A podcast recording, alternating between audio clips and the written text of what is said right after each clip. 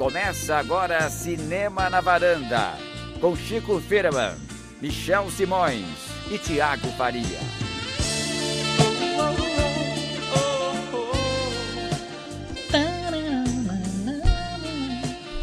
E aí, com a finalzinho da introdução aqui de Chico Firman, está começando mais um Cinema na Varanda. É, a gente quer começar o episódio dessa semana é, agradecendo a vinheta que a gente estreou na semana passada. Então a gente quer agradecer aí o Arnaldo Duran pela, pela voz, pela gravação, pela entonação, pela simpatia de fazer essa vinheta pra gente. Chico, o que, que nós vamos falar hoje? Nossa, é tanta coisa, Michel. Hoje é um podcast que vai durar quatro Uma- horas. Mais ou menos, menos né, um Chico? filme do Lave Dias. Nós vamos virar a madrugada, é isso. Mas acho que É. o Michel começou bem. Ele falou na- da introdução do Chico, do prazer da voz do Duran. Vai ser um podcast quente, né? Vai Chico? ser quente, vai ser quente. Vai ter assim. muita polêmica. Essa música, que é do Wham, né, que era o grupo, a dupla original do, do George Michael, essa música é uma das trilhas sonoras, é um filme que, uma, uma música que invade todo o filme do Deadpool, que é uma das principais estreias da semana, e que é tema da nossa discussão hoje. Tiago, essa música embalou seu, a sua juventude? Não, Michel, eu era ainda um bebê quando essa música Eu tocou. não no- acredito. Nem, nem sabia, só fui descobrir depois. Ah, quando eu ouvia mas muito Antena 1 nas os madrugadas. programas aí- Love's Love da Love's vida. Love. Você não ouvia 1 as FM. programinhas de tradução das músicas? É, não.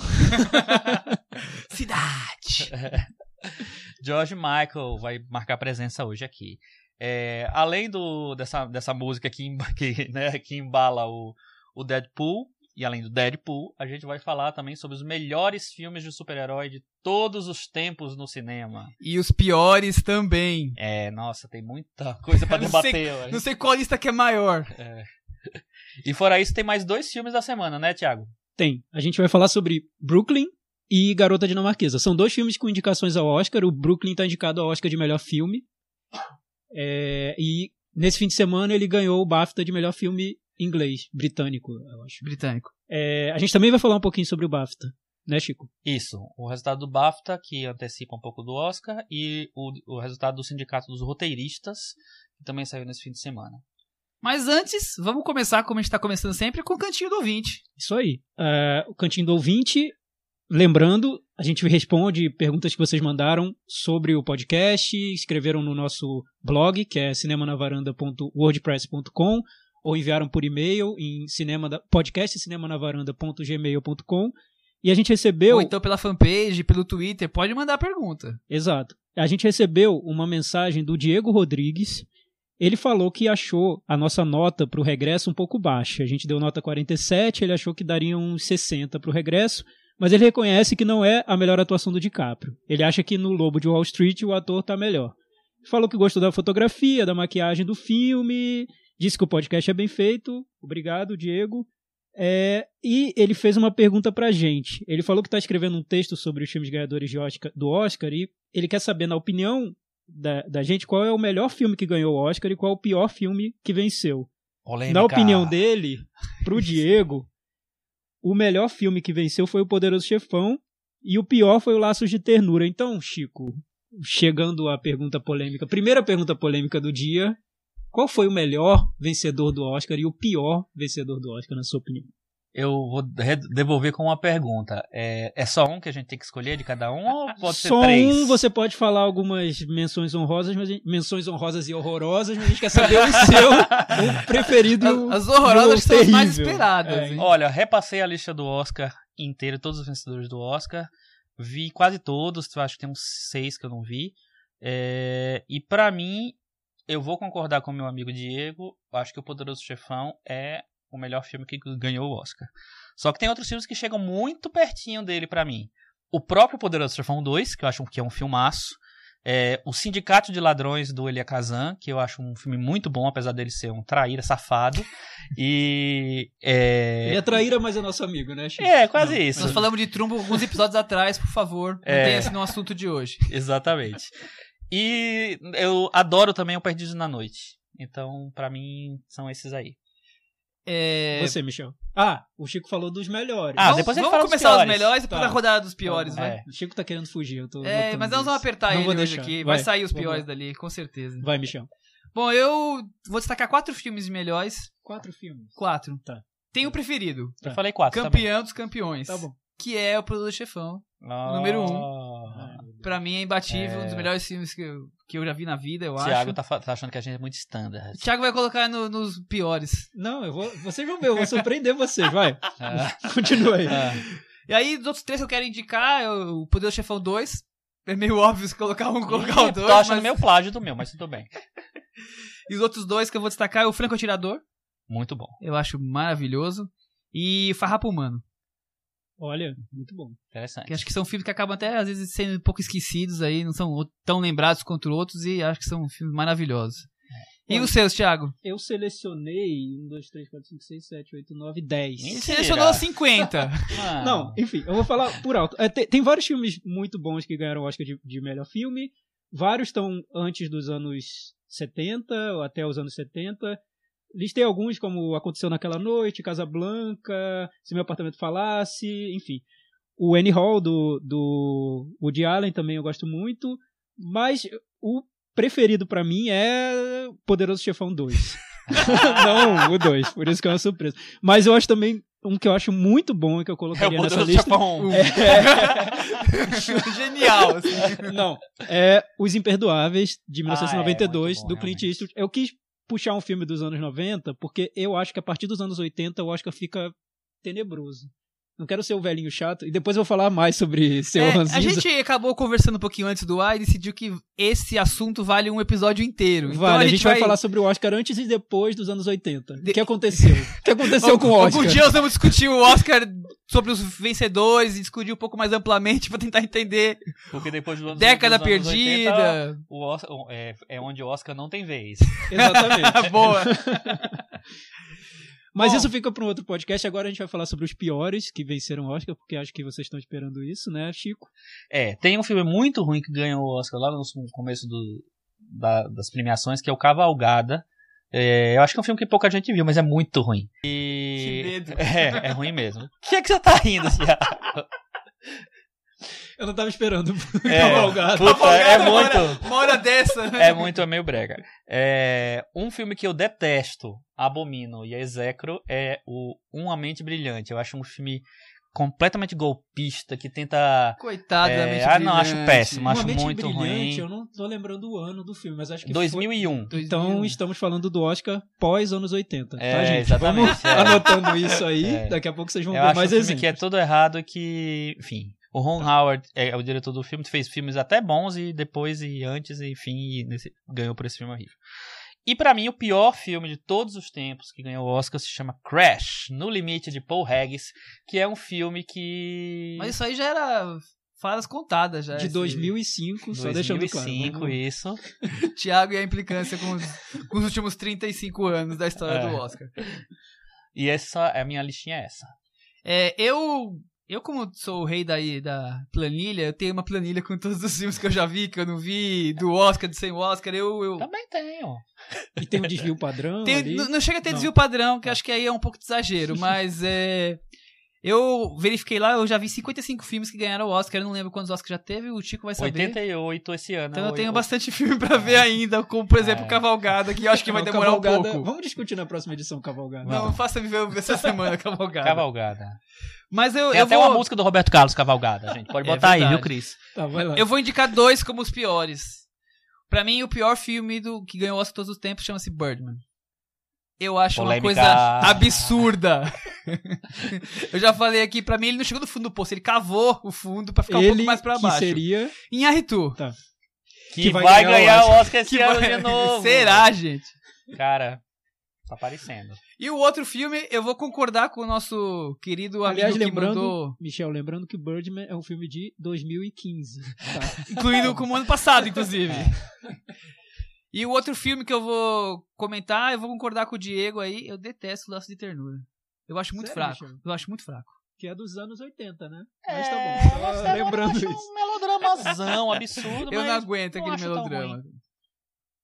Eu fiz também uma listinha de concorrentes a piores filmes do Oscar. Todos, São 73. todos eles a partir de, do meio do meados dos anos 90. Tem filmes que eu não gosto mesmo, que são O Paciente Inglês, é, Shakespeare Apaixonado, O Discurso do Rei, Birdman, mas pra mim o pior, eu concordo com o Chico, é Crash. Crash é... Eu não entendo, não entendo o que aconteceu. Ainda mais porque ele ganhou do Segredo de Brokeback Brokeback Mountain, que, Mountain, que pra mim merecia. Eu acho um filme muito bom. Também acho. É, Crash, acho que nem o diretor, nem o Paul Regis deve entender ainda porque ele ganhou. É engraçado que o Paul Regis tinha ganho um ano antes como melhor roteiro pelo Menina de Ouro. Sim. E aí ganha no, no ano seguinte também pro melhor roteiro e como melhor filme. Uma das razões que ele deve ter ganhado é por causa disso, né? Ele- o nome dele ficou faladinho, Nossa, mas ele ganhou pra poder derrubar o Brokeback Mountain, mas acho que isso vale Não. também pra um É, pra tem, outros tem uma podcasts. galera que defende muito o Crash. Tem uma amiga que já morou em Los Angeles que ela fala que traduz muito o espírito da cidade. É, se for, assim, eu não quero conhecer. Mas dizer, lembrando já que, em Los Angeles, lembrando que a estrutura do filme Crash lembra muito o cinema de um diretor chamado mas- Ale- Michel? Ale- Ale- Inharritu. Alejandro González Inharritu. São vidas que se cruzam em Los Angeles, muita coisa acontece Revelando a ali por maldade coincidência. humana e tal. Exato. É, e é isso, né, Diego? Respondemos a, a pergunta. Deixem mais comentários lá no, no blog do, do podcast. A gente vai sempre ter to- toda semana esse, esse cantinho para responder pergunta dos, pergun perguntas dos ouvintes. Bom, vamos seguir então. É, vamos, Vamos mais um capítulo da temporada do Oscar e eu vou chamar o nosso especialista em Oscar, Chico Firman. Eu sou especialista em Oscar. O que aconteceu essa Então, semana? Essa semana tivemos o, o- a entrega do é, WGA, vamos como chamar assim, que é o Writers Guild of America, o prêmio do Writers Guild of America, que é o sindicato dos roteiristas. É, ao contrário dos outros sindicatos do, é, de Hollywood e tal, ele é um, é um sindicato onde só pode concorrer quem é associado ao sindicato. Nos outros, quem não é associado também concorre normalmente. É, por conta disso, às vezes ele fica diferente da lista de melhores indicados, de, indicados do Oscar. Mas nesse ano não tá tão diferente, não. E quem ganhou esse ano foi o Spotlight como melhor roteiro original, que é o favorito pro Oscar.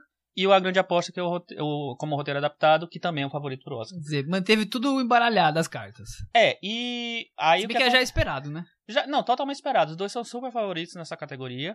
O Regresso, que é um filme que tá crescendo muito, não tem indicação ao Oscar, nem tinha, eu acho que ao, ao, ao prêmio dos, dos roteiristas, então é, não tinha muita chance de ser diferente Manteve-se a lógica. É, e esses dois filmes também ganharam o BAFTA, que é o prêmio do é o Oscar britânico, né, o prêmio de melhor de, do melhores do cinema na Inglaterra, que num- de uns tempos pra cá tá, tá virando um lado B do Oscar só. E é, na categoria principal, reforçando a favoritismo para o, o Oscar de, né, de filme de direção, ganhou o regresso do Alejandro González Iñárritu mais uma vez. O DiCaprio também ganhou como melhor Mas ator. o povo gostou desse filme aí, hein? É, pois é, assim, e aí é, reforça mais essa coisa, essa coisa meio subserviente do BAFTA em relação à temporada do Oscar, porque é, um filme não é um filme inglês pra ganhar um prêmio de melhor- do- dos melhores do cinema em inglês. Tem nada a ver com Não. o conceito do BAFTA. Mas, mas o BAFTA deixou de ser qualquer coisa Chico, que mas im- imagina. é O ridículo. prêmio do cinema francês. O regresso ao campeão. Que É exatamente isso. É triste, né? A situação do BAFTA é Não, triste. e faz tempo. E aí o que acontece? Imagina Ah, para as pessoas. Brooklyn, sei É, lá. é, exata- eu falei, Mas ganhou. Brooklyn foi o melhor filme o britânico. filme britânico. É, mas pô, dá o imagina, prêmio principal. O, o- como é que você justifica que não é tipo assim tem super atores lá que deram Claro, super valoriza, interpretações esse valoriza ano. a sua, indú mesmo A sua pequena, indústria. sua indústria. Eles né? só entram se eles estiverem num filme que, que tá na encerrada do E, Oscar. Chico, o que, o que que eles ganham com isso? Com essa forçação de barra com os americanos? Acho que eles vendem a festa. É que eles querem entrar no, no circuito do Oscar, como se Eles fosse querem- muito é, importante. é isso, Exatamente. É isso. Eles querem as estrelas lá pra poder vender a festa. Então, você vai, tem o Leonardo DiCaprio, tem a Kate Cara, mas Winslet. é, é não horrível. sei assim. não. Os ingleses não devem ver isso É, bem. não, deve, assim. ser- deve ser péssimo pra eles. Porque esse ano era pra, em vez de a Brie Larson ganhar a melhor atriz, era pra Saoirse Ronan ganhar a melhor atriz. Ah, mas devia ter outra lista. Devia ser mais o, o estilo Goya, né? Cesar. Eles Algo bem tinham- específico deles, sabe? É o, é o. É que o problema também é que esses, esses, esse- o Goya e o Cesar, eles podem ser específicos porque a língua é diferente. É isso que eu Mas, ia falar. mas não é. Mas O, não o impede, Goya, por cara. exemplo, tem muito. E o Cesar É também. só você definir uma, um critério. Sim, o entendeu? problema é esse critério. É, Critério é a língua? assim, nada a ver. é mais ou menos isso. mais ou menos isso. O, o Cesar é assim, Não, é, é é- melhor, melhor filme Mas- falado em francês, na verdade. Mas o, o que a, o que a academia o é, Oscar leva em conta é que, assim, o que que acontece? É o melhor filme dos Estados Unidos, no, no primeiro inicial, né? Coisa, um grande filme americano. Só que aí, era isso, depois já no passou. começo. Só que aí o que acontece? Começaram a entrar os filmes ingleses. Eu até tava procurando ontem qual foi o primeiro filme inglês que, ganha, que ganhou o Oscar. Eu acho que deve ter algum antes, mas por exemplo, Hamlet, do Laurence Olivier, ganhou o Oscar de melhor filme, em 48. E depois, a partir disso, vários outros Ah, ganharam. entendi. Então tem, uma, tem um acordo ali de. Não, um, de vizinhança, é, é um, boa um acordo de tipo assim, se é inglês, tá no Se nosso tá falando radar. inglês, a gente. Só que A aí eles começaram a entrar em outras coisas. é. Então, Amor, indicado pra melhor filme. Gritos e Sussurros foi indicado pra melhor É. filme. É, a, Mar a Marcor, não. A Vida é foi... A Marcor foi indicado pra melhor diretor. A Vida é Bela concorreu ao melhor filme. Acho que tem. Eu não sei quantos filmes são, mas tem, tem bastante filme que, que foi indicado Pois pra melhor é, filme. e aí? O que que Porque o? Oscar, o Oscar decidiu que ele é o. Que ele é o grande prêmio do mundo. Entendeu? E o BAFTA. e o BAFTA. ele, é, que ele é o prêmio em inglês. O Thiago tá Foi decepcionado. embora. Não, mas aí, aí o que acontece? O, o BAFTA no começo tinha a categoria de melhor o filme britânico, melhor filme, melhor filme. Eu ganho. Primeiro era chamar Film of Any Source. De qualquer, de qualquer fonte. Ah, e tinha assim, o ator britânico e o melhor ator. O, me- o melhor, a melhor atriz britânica e a melhor atriz. Só que aí, depois de um tempo, eles resolveram botar uma coisa só. Aí ficaram. é, que, que foi a parte mais justa, que demorou, sei lá, uns 20 anos. Só que acho que há uns 5, 6 anos, talvez mais, eles mudaram a, é, a- todas as regras do, do, do coisa e eles adequaram todas as estreias dos filmes americanos nos, na Inglaterra Pra dentro do. para do dentro calendário do prazo do, do calendário deles. Aí o que acontece? Tem, só teve um. é, tem um ou dois filmes que, grandes que estão concorrendo ao Oscar que não. que não entram. Tipo, no, na- no ano do Clube de Compra da- de Dallas ele não tinha estreado. Então ele não apareceu no BAFTA em nada. E como ele estreou no ano seguinte, e já não significava muito pra corrida do Oscar, ele foi esnobado, entendeu? E aí, o filme que deu dois, ganhou dois Oscars concorreu a seis, eu acho. É, mas é aquilo que eu já sempre falava, né? Os filmes estreiam naquela época é pra ganhar o Oscar. É. Eles esquecem dos filmes que aconteceram É. em março, abril, maio. Dane E aí acontece, por exemplo, assim, se o Discurso do Rei é, era um, é um filme que tinha chance no Oscar, estava cotado em várias categorias, eles colocam como um, um filme para concorrer em várias categorias. Mas se, por exemplo, teve aquele filme é, recente Pride, Sim. é, que, enfim, não, Aquela não comedinha, tava né, fora do, do, do radar do Oscar, eles indicaram a, a Imelda Stanton e acabou. Nunca apareceu mais em nada, só em filme britânico. O Brooklyn, por exemplo, ele teve um pouco mais de indicações do que no Oscar. Mas. Porque ele entrou no radar do Oscar, então ele apareceu em, em algumas categorias. Teve mas, destaque, senão ficava esquecido. mas se não, era melhor filme britânico, olha lá. A meninos. Julie Walters concorreu pro. Meta pro varanda. Ah, boa. Meta varanda da história Ah, do Oscar. Qual a nota do Oscar? Vai ter? Da Tô história do brincando, tô brincando. É que nós estamos Não, falando do Oscar lá, aqui. Só uma coisinha que eu queria falar. No ano passado, não foi o Birdman que ganhou o BAFTA, nem, o- nem o, o Inharitu. Foi o Boyhood e o Rich- Richard Linklater, que ganharam as duas categorias principais. Então, no BAFTA, não tinha esse problema que talvez tenha no Oscar, de dar dois prêmios seguidos pro Inharitu como diretor e de dar dois prêmios para um, um filme dirigido pelo Inharitu. Quer dizer, o BAFTA tá querendo corrigir um erro que não foi erro pra mim, que o Birdman pra mim é horrível, mas não demos prêmio pro Inharitu, vamos dar pra esse ano. né? O Oscar talvez não dê porque já deu pro ano passado. Tudo é, tudo é né? suposição, é claro. A, a a impressão que fica pra mim é que o BAFTA tenta, tal como o Globo de Ouro, o BAFTA tenta meio que adivinhar pra onde vai o Oscar e segue Sempre ali no- na esteira dele. É. É, mas o que eu acho curioso, aliás, Chico, você me co- corrija-me se eu estiver errado, parece que nesse fim de semana os integrantes da academia estão votando. Nesse fim de semana. Abriu a votação a partir desse É, fim de abriu, semana. abriu no fim da semana passada. É, e parece que por isso o BAFTA pode provocar uma influência maior assim no resultado. Não sei, foi o que eu, o que eu li. É, eu não sei exatamente os prazos, mas é, com certeza, como tem uma distância razoável pro Oscar, ele deve ter algum impacto, sim. E é, mesmo que ele não tenha um impacto direto, de o resultado foi esse, vamos votar pra ser igual, é, tem essa- esse negócio tipo assim, tem um corpo de votantes que é semelhante, não é igual, não é enfim, é- é- tem uma diferença razoável, mas assim, tem muita gente que vota no BAFTA que também vota no Oscar. É, então, pode ser um indicativo do que eles estão pensando. E ainda existe uma outra teoria da conspiração que é sobre o, a divisão de votos entre o, o Spotlight e a Grande Aposta, que são filmes que têm perfis mais ou menos parecidos, ainda mais se você comparar ao, ao Regresso, que é um filme bem diferente. E muita gente acredita que os votos para esses filmes vão ser divididos e por isso o Regresso teria mais chance de ganhar. Não sei. Mas também suposição e teoria É. que não falta. Como- É eu, eu vi a manchete hoje de uma teoria que o quarto de Jack pode ganhar, e aí eu falei, não vou nem entrar pra ler essas, essas Não, coisas. Não sei se ganha. é, É, o que eu acho é que assim, é uma, é uma disputa muito embolada, muito difícil de. Sim, de sem dúvida. adivinhar. Dos últimos anos, sem até- dúvida, a maior disputa. É, Acho maior. que até os, espe- os especialistas em Oscar, que sempre adoram dar palpites e cravar quem vai vencer, ninguém tá cravando o vencedor. Eu não agora, vi ainda. viu? agora. Mas é engraçado porque quando ma- mais cedo na, na corrida, como, é, como tem muita liberdade porque tá longe ainda, dá pra especular bastante, assim, eu lembro de um de vários textos diferentes de uma, de uma mesma autora lá que ela comenta bastante o Oscar, que ela já fala, por que que Quarto de Jack é um, é um deve ser considerado para melhor filme? Por, é, tipo assim, para ganhar melhor filme. Por que que Perdido em Marte é uma, uma séria ameaça a melhor filme? Então ela tentou várias coisas. Então que implacava, implacava. É. Enfim, né? Bom, vamos ficar um pouco mais pop agora? Vamos, Vamos falar de Vai, história em quadrinhos, super-heróis, mais pop ainda. Marvel, agora a gente vai, Fox. Agora a gente vai chegar a um público que não. Ó, muito prazer, meu nome é Thiago. Esse é o podcast Cinema na Varanda. É, Nós vamos entrar no terreno gente- perigoso, que a gente não é especialista. Nós somos amigos há muito tempo, eu, Michel e o Chico.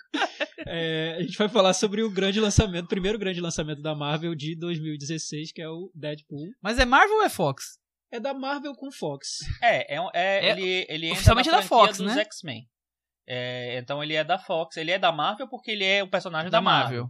É, e aí a Marvel entra como uma. Mas enfim, não é um tem, filme tem da Disney. da Marvel lá. Não é um filme da Disney. É, mas ele tá no, no- grupo de personagens da, que pertence à Fox. É quase um spin-off de X-Men, né? Até porque tem personagens de, do, É, do é. grupo do X-Men que participam do filme. Ele né? é um, é, um, é um personagem que ele transita naquele universo, mas ele não é exatamente um X-Men, enfim, mas ele, ele transita naquele universo. Ele faz parte daquele universo de personagens. Bom, eu vou pedir pro Chico, que é o que lê história e quadrinhos aqui mais. Lia, né? Tô velho, já não tô mais. Fala um pouquinho da tempinho. sinopse do filme, um resumo pra quem não assistiu ainda. um grande conhecedor de Deadpool. Chico. É especialista. Não, tem umas coisas que eu sei do Deadpool, mas Fã não, de não Ryan tantas, Reynolds. Não. É, cara, eu não acho o Ryan Reynolds ruim, não, viu? Ruim. Não. Ring, Ryan Reynolds, Ring. Eu joguei o verde e peguei o maduro agora. É, Chico não, não daqui acho a ele pouco ruim, fala não. sobre Ryan Reynolds, eu falo sobre Nicolas Cage. Então... Então, o, o Deadpool é um personagem que ele é muito curioso na, dentro do universo Marvel, porque ele é um personagem que ele quebra a famosa quarta parede, que ele conversa com o espectador o tempo inteiro nas, na- nas revistas.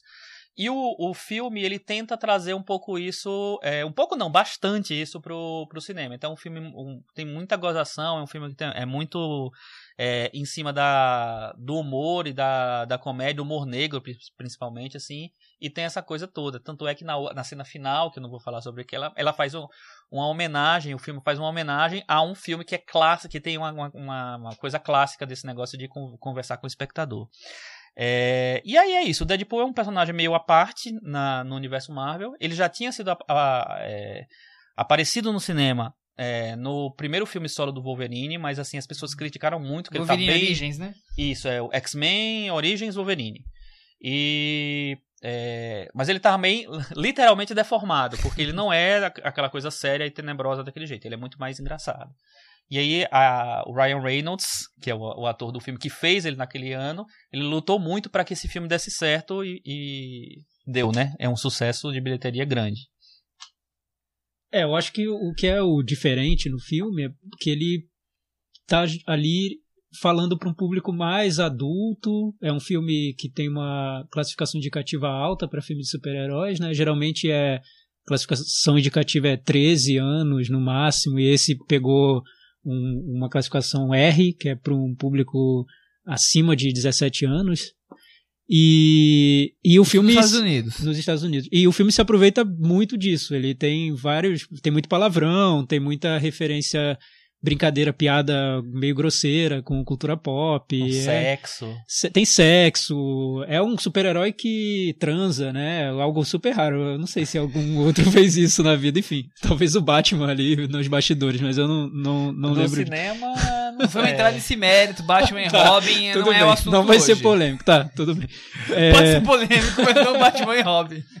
Porque não pode Batman e Robin, Porque Michel? senão nós vamos ficar seis horas E, e é- eu- e assim, pra você que não é tão fã de super-herói, eu definiria o Deadpool como se estivesse ali no meio do caminho entre um Kick-Ass e um filme típico da Marvel, e com umas pitadi- pitadinhas de cultura pop que lembram Scott Pilgrim. Enfim, filmes que têm essa referência pop, que jogam pro um público adulto que não necessariamente é aquele nerd fã de, de histórias em quadrinho, mas também quer dialogar com o fã da Marvel. Eu acho que ele fica nesse meio do caminho. E ele consegue? Se resolve bem? Eu acho que ele tem altos e baixos. Acho que até um pouco mais de baixos do que altos pelo exagero da fórmula. É, para mim é um filme de piadas e tiros. Quando tá dando. contando uma piada atrás da outra, tá tentando atirar, atirar, atirar, e fica nessa, nesse vai e vem que não consegue se estabelecer muito forte. É, como tem um excesso de piadas, se você não ri de todas as piadas, você vai achar o filme meio monótono, talvez meio bobo. Então você precisa comprar aquela. Você precisa ter o mesmo temperatura de humor que o filme tá tentando te vender.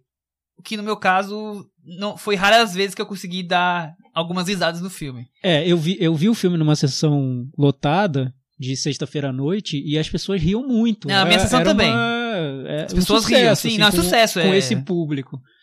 Porque eu acho que as pessoas estão acostumadas já com esse ritmo Marvel, essa farofa que a Marvel faz de fazer humor em todas as cenas de luta possível. E aí o Deadpool é o cúmulo dessa fórmula de humor e, e ação. Que começou lá com o Bruce Willis em Duro de Matar e agora tá elevado à enésima potência. enésima potência. É, mas assim, o filme é bem fiel a, a É isso que eu ia te falar. Eu, eu não, não li Deadpool nunca É. nos quadrinhos, mas eu imagino que também ele consegue. Talvez ele seja o mais fiel. Os outros que estão errados de tanto humor, Vingadores e Homem de Ferro, foi uma forma encontrada. E já esse não, esse ele deveria ser exatamente o que ele é. É, eu acho assim que o, o- a Marvel tem essa ca- característica, inclusive eles, eles assumem isso de querer é, ser, ser sempre filmes, é, fazer sempre filmes bem humorados. É, enquanto a DC tem essa coisa de fazer filmes mais sombrios. É, ele- eles assumem isso, eles falam isso sempre nas entrevistas. O, o- é, todos os, os presidentes, eu sempre esqueço o nome dos presidentes da Marvel. É, eles sempre assumem isso. E de qualquer, de, de qualquer maneira, assim, eu acho que o, o Deadpool é justamente o filme em que isso corre solto, porque o personagem já tem isso. Então, muito mais do que o- as piadas que o Robert Downey Jr. faz no como Homem de Ferro, o Deadpool já traz isso na essência dele. Ele é exatamente aquilo. Ele tem essa coisa de, de fazer piada o tempo inteiro, de conversar com o leitor, que agora virou espectador, o tempo inteiro. Ele tem esse negócio de, de fazer citação, de fazer brincadeira. É, isso tá bem representado, eu acho. Mas eu concordo com você quando você fala que existiu um, um excesso na fórmula, assim. Eu acho que o filme, ele vai bem no começo, fazer, eh, ambientando você naquele, naquela anarquia que o, né, que o personagem oferece, mas é, a partir de determinado momento vira uma muleta do pro filme, pro filme continuar em- e assim ser engraçado e ser um filme divertido. Porque ele e pode quebrar o ritmo, né? É, assim, e aí eu acho que tem várias piadas que funcionam e tem várias piadas que são um pouco mais do mesmo. Mas como você já tá no clima de que, ah, que é engraçadinho, que não sei o que lá, divertido, você compra um pouco daquilo. É, mas o, o, o filme não vai muito além, ele termina não, não oferecendo tanto é, uma coisa mais particular, mais é, com, com substância. E ele aposta muito numa coisa é, amorosa que eu acho que foge um pouco do personagem.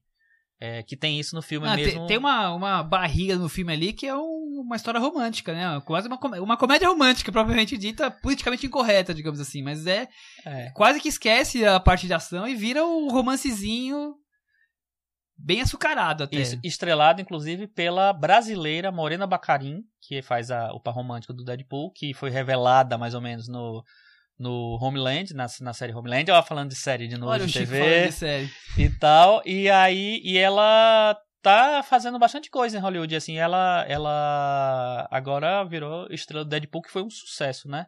Vamos falar sobre sucesso. Tá, Chico, já que você falou sobre série, eu vou falar de novela, tá? É, Ah. o, eu acho interessante o personagem do Deadpool, porque ele não é. Ele fica ali entre o herói e o vilão o, o filme inteiro. Ele é um anti-herói e que, por um lado, tem personagens que são os, os integrantes ali do X-Men, os mutantes, tentando levá-lo pro lado bom da força, e ao mesmo tempo circunstâncias que mostram pra ele que seria mais interessante ser um vilão mesmo, que ele tem um perfil de vilão. Então ele fica sempre entre um lado e outro, como se fosse um Romero Rômulo dos super-heróis. Que é o... Quem não sabe quem é o Romero Rômulo, tudo bem. ideia. Procurem no Google, vocês vão descobrir. Não, Enfim. fala aí o pessoal, ué.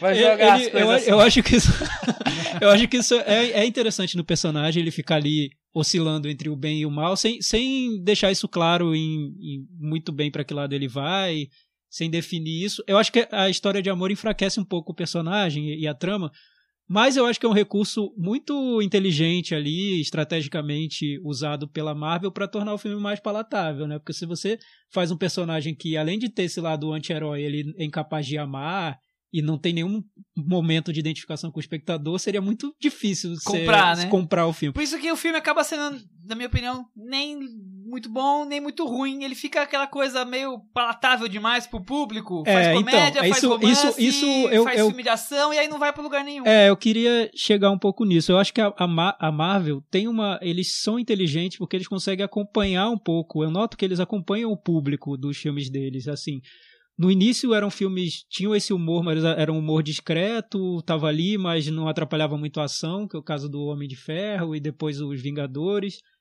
Os, os Vingadores 2 teve uma grande eloquência que foi muito criticada. Não sei se. Pelos fãs, com certeza não, porque fã não critica nada, mas por muita gente foi criticada. Ah, eu sou fã O- da Marvel, o- eu desde criancinha e critiquei. criticou. O, o- Homem de Ferro 2 também tinha sido criticado por causa disso. E aí depois eles lançaram o Homem-Formiga, que era um filme quase. Falar, como assim? Um herói, Formiga, Homem-Formiga. E foi bem aceito, porque parecia que o público já estava meio cansado daqueles filmes de herói muito grandiosos, com aquele gigantismo, tudo, e veio o Homem-Formiga, que eu acho um filme que tem momentos bem criativos, visuais, assim, principalmente o clímax do filme. É, então chega agora no, em 2016, eles lançam um filme de herói que é como se fosse um filme de herói pra quem tá cansado de filme de herói e quem já tá parodiando o filme de herói. É, É como se eles próprios virassem e falassem, ó, antes, antes que vocês criem uma paródia de filme de herói, eu vou tirar sarro dos meus filmes mesmo, tá? E pronto, É, acabou. Agora tem uma, tem uma diferença só que o, que o Homem-Formiga é da Marvel Marvel. Ele é um personagem do universo dos Vingadores que pertence à Marvel no cinema. E o Deadpool pertence a- a- ao. X-Men, a, que é a- a Fox. Fox, que é que tem os, os direitos dos X-Men. Então, eles. É tipo assim. Mas, tem, mas Tem existe uma- uma... super... Não sei, eu, é, eu realmente, Chico, não, não, não entendo os pormenores disso, mas existe na Marvel uma supervisão desses filmes. Eu, eu lembro que o Quarteto Fantástico mais recente foi um pouco criticado porque não teve muito esse dedo da Marvel e se perdeu por causa disso. é, mas os outros geralmente é, têm, né? na- nos filmes da Fox, eu acho que não. Eu acho que a Marvel tem. Como a, a Marvel é a criadora dos, dos, dos heróis, assim, ela tem- meio que tem que assinar Uhum. junto com a, com a Fox. Mas se ela pudesse, ela roubava todo, comprava todos os direitos de volta. tinha tudo de É volta. porque agora não dá mais, deve estar muito caro. É, porque a, a Marvel, em determinado momento, ela tava para falir, então ela começou a vender todos os personagens pro cinema, é, para vários estúdios. Inclusive o Deadpool foi é, vendido para um estúdio bem pequeno, que terminou não conseguindo produzir o filme, aí o o- os direitos voltaram para Marvel. Aí ela terminou usando ele, ele no X-Men, foi um fracasso, e, acho que ninguém pensava mais em usar. Só que aí o Ryan Reynolds é, foi lá, não, vamos fazer o filme, então, não sei o que lá. Depois de muito tempo ele conseguiu colocar o filme em pé. É, só que aí o que acontece? Tem, tem, tem esses personagens que, que fazem parte do pacote dos X-Men, que ah, quem tem direito é a Fox. Então a, Fox pode fazer esses filmes. A Marvel, como é a deten- detentora do. É a, a dona do, do personagem, ela só assina como tipo assim, é nosso personagem. Entendeu? Então ela não acho que não tem muita intervenção, não. É muito complexo, é muito contratual. É, É. muito di- dinheiro Vamos- envolvido. Mas eu, acho, de mas eu acho que é, mas o, deles. mas eu acho que o filme tem um, é como se ele existisse ali num universo de referências, não só referências aos filmes da Marvel, mas referência visual, visual, referências visuais, assim, é como se o diretor do filme, que é um diretor estreante em longa-metragem, ele tivesse um limite ali para o que ele pode criar visualmente. Ah, Eu acho que as sacadas do filme são todas de texto, elas não são visuais. Até o, o Homem-Formiga eu acho que é mais interessante nesse sentido, porque ele tem sacadas visuais. No Deadpool tem uma cena de ação que, que meio que costura a trama e que tem câmera lenta e tudo, só que é- eu acho visualmente banal, assim. Eu, eu acho que o Homem-Formiga é o filme que você não esperava muita coisa e você acha ele ok, se diverte, mas um tem- pouco mais, um pouco menos. E esse filme é uma comédia. É, mas assim, é uma O Deadpool comédia. é uma o- O, comédia. Deadpool é uma comédia de texto, acho. É, Sim, é quase uma sim. sitcom, assim, na estrutura do filme. Porque. E é, é engraçado que no início do filme ele, ele brinca com isso até. Ele, nos letreiros iniciais, ele faz uma paródia de filmes de super-heróis. Ah, o ator é um astro. É, que, que tem um cachê muito alto e tudo, e no momento que fala dos roteiristas, os roteiristas, esses sim são os heróis do filme. E realmente, esses sim são os heróis do filme, porque é um filme de roteiro, de sacada de texto. É tudo gag de texto. Não tem um momento, uma cena que eu tenha visto no filme um humor visual, assim, ou, um- ou uma um cena de. É, ou uma cena bem construída. de É uma ninguém, cena bem sim, construída de sim. humor. Não tem. É tudo o personagem falando sobre outros filmes. Ele, ah, Piadinhas, piadinhas de, É. do mundo pop dos Exato. anos 90. É ou mundo. jogada com trilha sonora, música antiga, nostalgia. E sempre um humor, que eu acho que é um humor que é aquele, aquele, é, aquela graça que não fere de verdade. Ela é uma brincadeirinha inocente e logo depois a gente descobre que o herói é bonzinho porque ele ama e tem a- a- o compromisso ali com a namorada dele. É, falta, falta coragem, né? De Exato, um não, não tem. Nesse ponto, eu acho que um Kick-Ass é muito mais corajoso do que ele. Porque o Kick-Ass, sim, acho que ele vai um pouco além dessas, desses limites de um filme da Marvel. O Deadpool, acho que é um filme da Marvel, com algumas ousadias ali, mas que são ousadias que se anulam num determinado momento. Quando você tem aqueles personagens mutantes que estão olhando pro personagem do Deadpool sempre daquele jeito, ah, daqui a pouco ele vai entender que é bom ser herói. Calma aí, vamos esperar que daqui a pouco ele vai entender. Vamos ficar aqui. Então você já anula essa transgressão que o filme teria. Não tem transgressão, é uma brincadeira ingênua. É uma coisa que me incomodou muito, inclusive, é a caracterização do Colossus, que é, que é o- um dos dois X-Men que aparecem no filme, porque ele é até para contrastar com, com a anarquia, a liberdade do Deadpool, ele é co- ele é pintado no filme como um idiota, um idiota de 3 metros e, e- e Aquele- feito de aquele aço. gigantão bobão, né? É, porque ele é muito mais do que isso nos quadrinhos. É um personagem bem bom, inclusive, é um dos, dos meus X-Men favoritos. Mas aí ele parece no filme, até pra dar uma oportunidade pra Fox, pra explorar outros personagens, porque o Colossus, ele aparece em, acho que em dois filmes do, Dos X-Men. dos X-Men, só que ele é muito largado, assim, explorado, até porque tem muito personagem pra explorar. Então eles dão a chance de aparecer o personagem, só que eles meio que idiotizam o personagem, porque ele fica meio que como o... É, Ele vira uma escada pra mais piadinhas Uma, do esca Deadpool. uma escada pro Deadpool, exatamente, assim. E o que eu gostaria de pedir para os nossos queridos ouvintes me informarem quem é aquela personagem que é a outra X-Men que aparece no filme, porque ela é chamada de Míssil. E nos quadrinhos, o Míssil é um homem. E como eu já faz tempo que eu não, não leio Vamos falar sobre a garota dinamarquesa agora. Vamos lá. Não, brincadeira. pra mim cartinhas, pouco, por favor, dizendo quem é. É. aquela menina, se ela existe nos quadrinhos. É, só, só acho que é interessante lembrar que os roteiristas do, do Deadpool são os mesmos de Zumbilândia. E eu acho que Zumbilândia é o típico filme que tenta parodiar um gênero, satirizar, mas de um jeito muito seguro, que eu acho que nunca vai além de, uma paródia bobinha. Eu acho que é muito semelhante com o que o Deadpool faz. Mas, por outro lado, sem também que- querer ser o, chato do contra, eu acho que o, Deadpool, ele, pelo menos, ele traz algo, algum frescor aí para um, essa fórmula da Marvel que eu acho que já cansou, pelo menos me cansou muito já. O Deadpool é um filme que eu, pelo menos, assisti Só assim, porque ah, ele nossa. quebrou a cronologia e ficou É, falando com só- o público só porque ele te- Underwood. Exato. Só porque ele tem algumas piadinhas e algumas funcionam, várias não.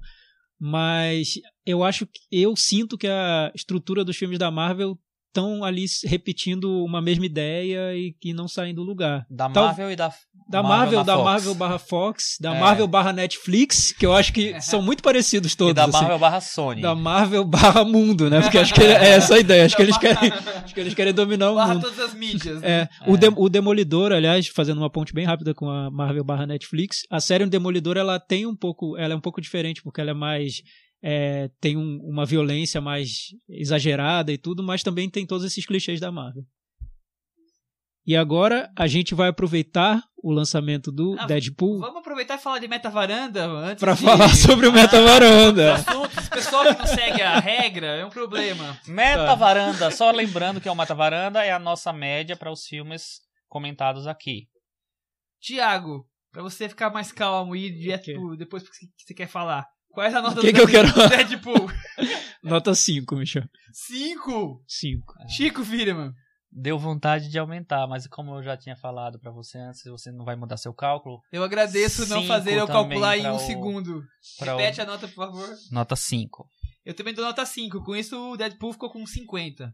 Com isso, nós viramos alvo de todos os fãs Não. de super-herói da internet. Já era, acabou o nosso podcast. nós tínhamos um É o fim do que podcast. gosta de, de mundo Marvel, acabamos de perder. É o fim, é o fim. Não, isso depois de uma edição que a gente detonou o, o, o, o regresso. É, a o regresso. vai- A gente vai apanhar na rua. Eu já nem sei o nome do filme, saiu da. in- Não é nada inesquecível. O regresso. A gente Mas- detonou o regresso, detonou o filho Mas a de gente Saul. tem- a gente tem. E falou bem de tem- Tangerine, um filme que é super pop. Tá todo Mas mundo a adorando. gente é assim, a gente vê de tudo. Não, Essa que é a é, vantagem eu do nosso acho- podcast. A gente vê desde Godard até Gente, Deadpool e fala olha, de e aliás, um momento desabafo. Eu quero dizer que Bota a gente não é.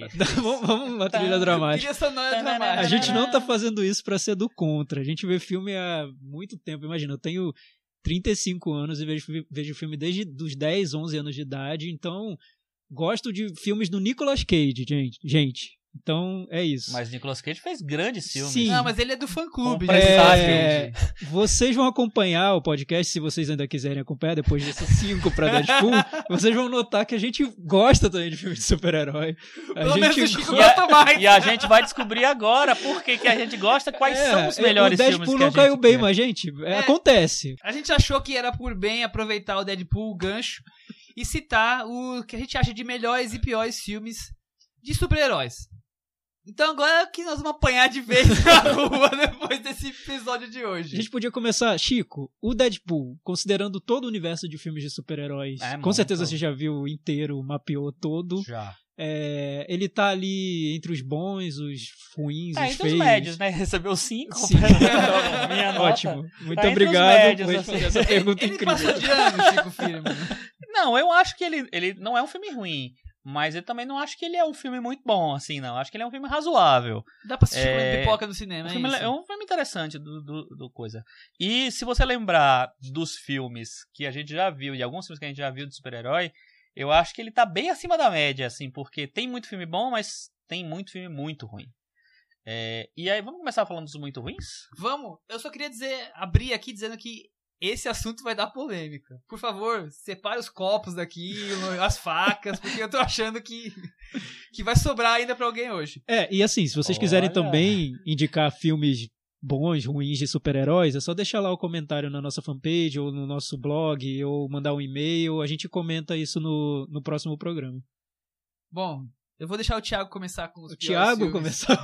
É, Eu vou Thiago. Sempre vou botar ele por mim, tem que ser com o Thiago alguma fogueira, coisa. Chico. O, o Chico falou bem, assim, são muitos filmes ruins de super-heróis, tem muitos filmes bons também, mas os ruins acho que marcam muito e assim, eu não consigo esquecer, por exemplo, do Batman e Robin, que foi um filme que me traumatizou, acho que eu até parei de ir ao cinema alguns meses, foi muita cor, eu acho que eu tive ataque epilético, foi horrível. É, eu lembro muito desse filme porque eu lembro quando, da minha sensação ao sair do cinema, de pensar, nossa, que mundo horrível, como deixam produzir um negócio desse. Mas, assim, é, tem muito filme ruim, por exemplo, Mulher Gato é ruim, Quarteto Não, Fantástico. Mulher Gato é péssimo, não é só ruim. Tá, mas assim, eu quero, pra não falar dos ruins e ficar chutando ca- cachorro morto, falar dos péssimos, eu queria falar de dois filmes recentes que eu acho que são muito ruins e que, pra mim, mostram como essa onda de filme de super-herói chegou num ponto quase de, de saturar fórmula, de repetir, é, enfim, estratégias de efeitos especiais, personagens e tudo. O primeiro é o, é o espetacular, não sei se é espetacular ou incrível, espetacular, Espetacular. Homem-Aranha 2. Eu acho muito ruim. Eu também. Acho um filme que. Acho que ninguém aprova, É, né? ainda mais se você compara Tem com. gente que gosta. Ainda mais se você compara com o Homem-Aranha 2, que eu acho um dos melhores filmes de super-herói. Eu adoro, eu acho muito Já bom. tá misturando. É, Marcelo, tá, aí. mas eu vou deixar isso pra depois. É, o, o É. espetacular Homem-Aranha 2 é um exemplo de tudo que tem, eu acho, errado em filme de super-herói. Você repetiu uma ideia que foi feita muito recentemente com o próprio personagem, repetiu com, com vilões que você esquece assim que termina o filme.